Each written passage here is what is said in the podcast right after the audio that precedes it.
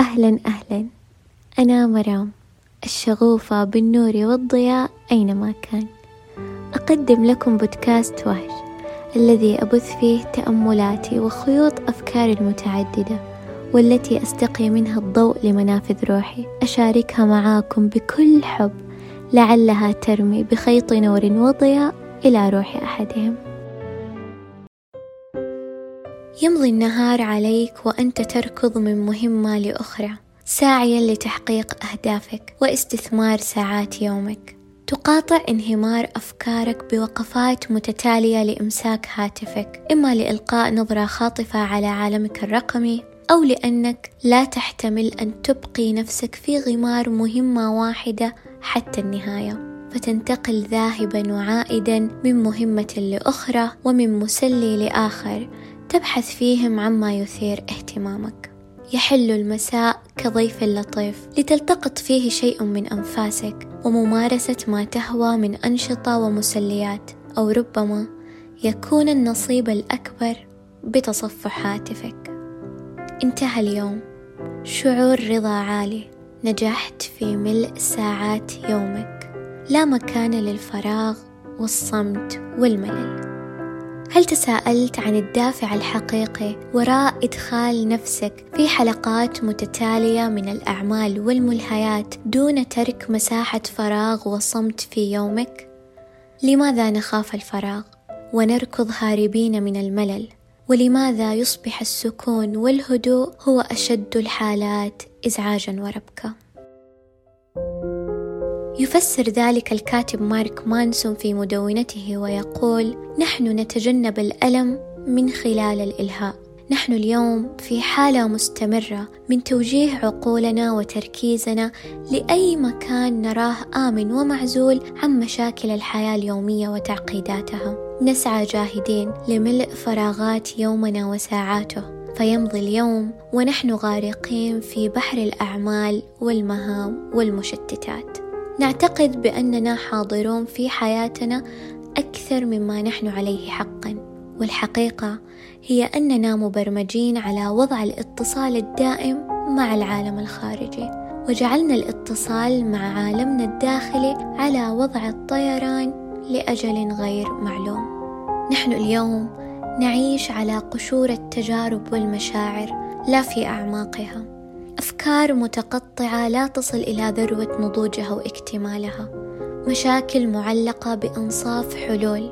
وتراكمات من المشاعر والأفكار التي لم تعطى الوقت والمحاولة لفهم مسبباتها.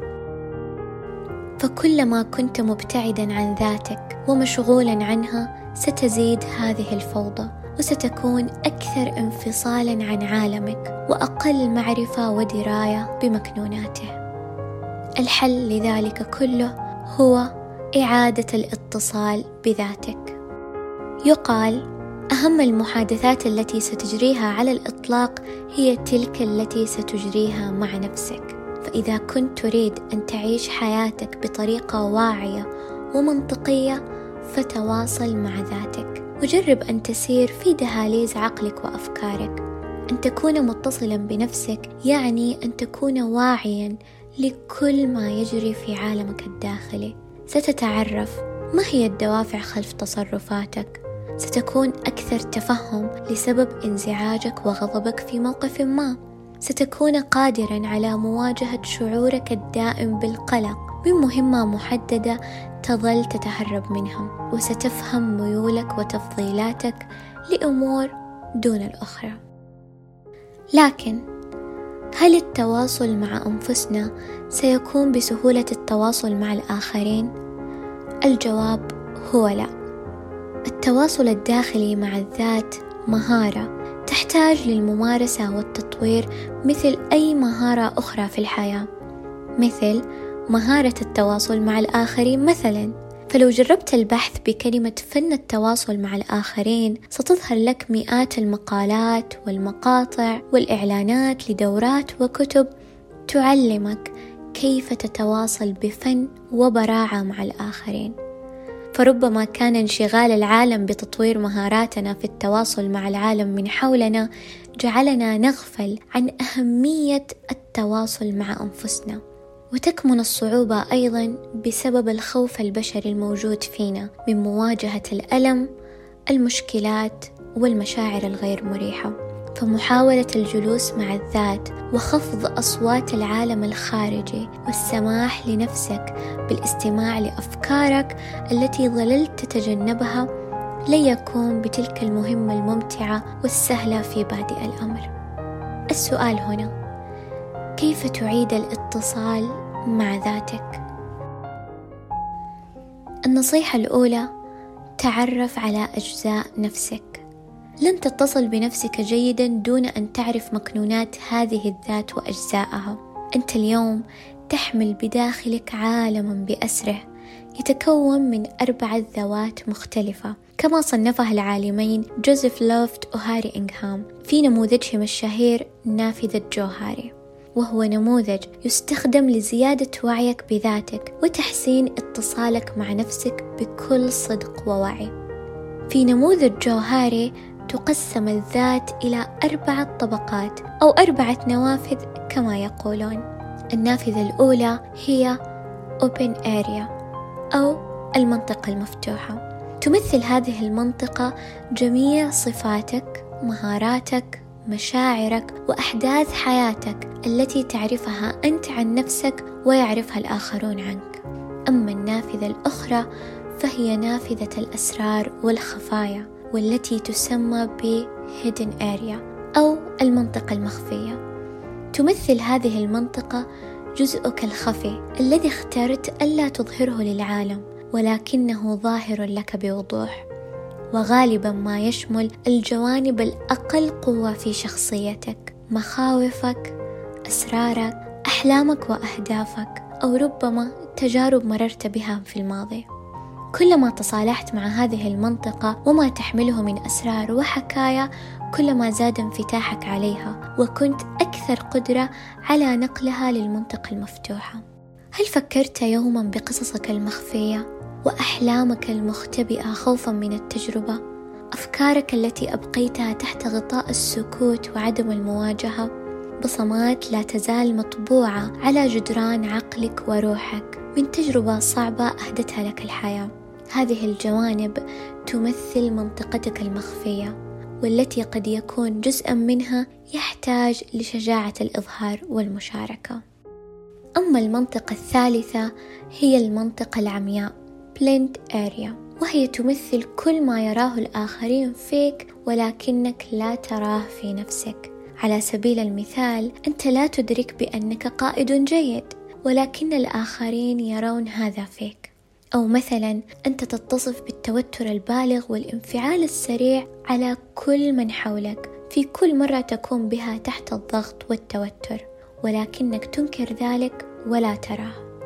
جرب أن تسترجع بينك وبين نفسك الملاحظات التي تسمعها دوما من الآخرين. صنفها في عقلك. هل هي حقيقة أم رأي؟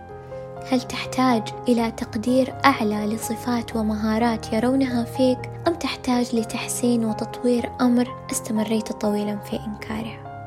أما المنطقة الرابعة والأخيرة هي المنطقة المجهولة unknown area وهي المنطقة المبهمة والغير مكتشفة بعد. هذه المنطقة تمثل أمور لا تعرفها أنت عن نفسك ولا يعرفها الآخرون أيضا ولكنها تحتاج للاكتشاف. هذه المنطقة ستنقلك من المجهول إلى المعروف ومن حيرة التساؤل إلى يقين الإجابة والمعرفة بطريقة واحدة فقط التجربة. على سبيل المثال قد يكون بداخلك قدرات لم تستغل بعد. إما لأنك لم تعطيها فرصة التجربة أو بسبب قلة الخبرة والتجارب التي مررت بها في الحياة.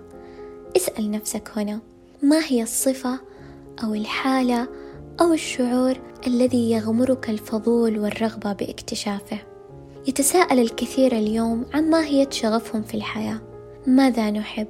ما هي الهواية التي ستجعلنا ننسى ساعات اليوم انغماسا في متعتها؟ ما هي الوظيفة التي تشبهني وتشبه قدراتي وتلائم روحي أنت لن تعرف الإجابة إلا بعد طرق باب التجربة والممارسة فأول طريقة لإعادة الاتصال بذاتك هي أن تكتشف وتتعرف على أجزاء هذه الذات ومكنوناتها.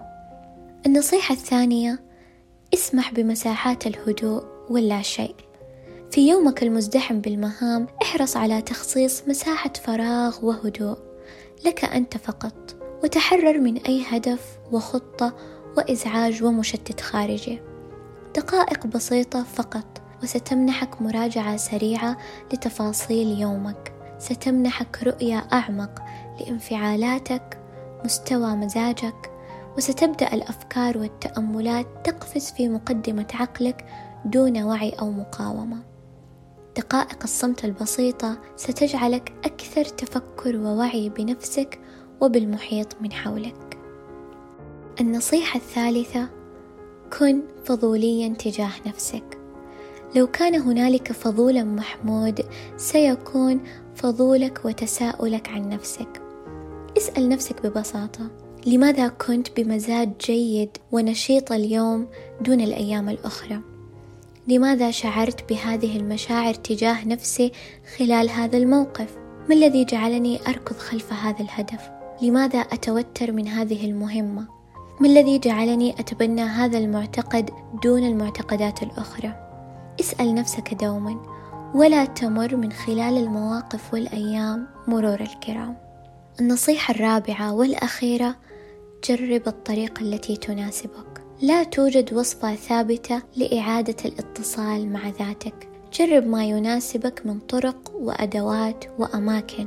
قد تشعر بالاتصال العميق مع نفسك عند المشي بهدوء بمفردك ويشعر بها شخص آخر بتفريغ أفكاره على الورق والكتابة أعد الاتصال بذاتك ضعها في جدول أولوياتك ومهامك وامنحها بعض الوقت من يومك وحتما ستجد الإجابات على أسئلتك مخاوفك وحلول مشكلاتك.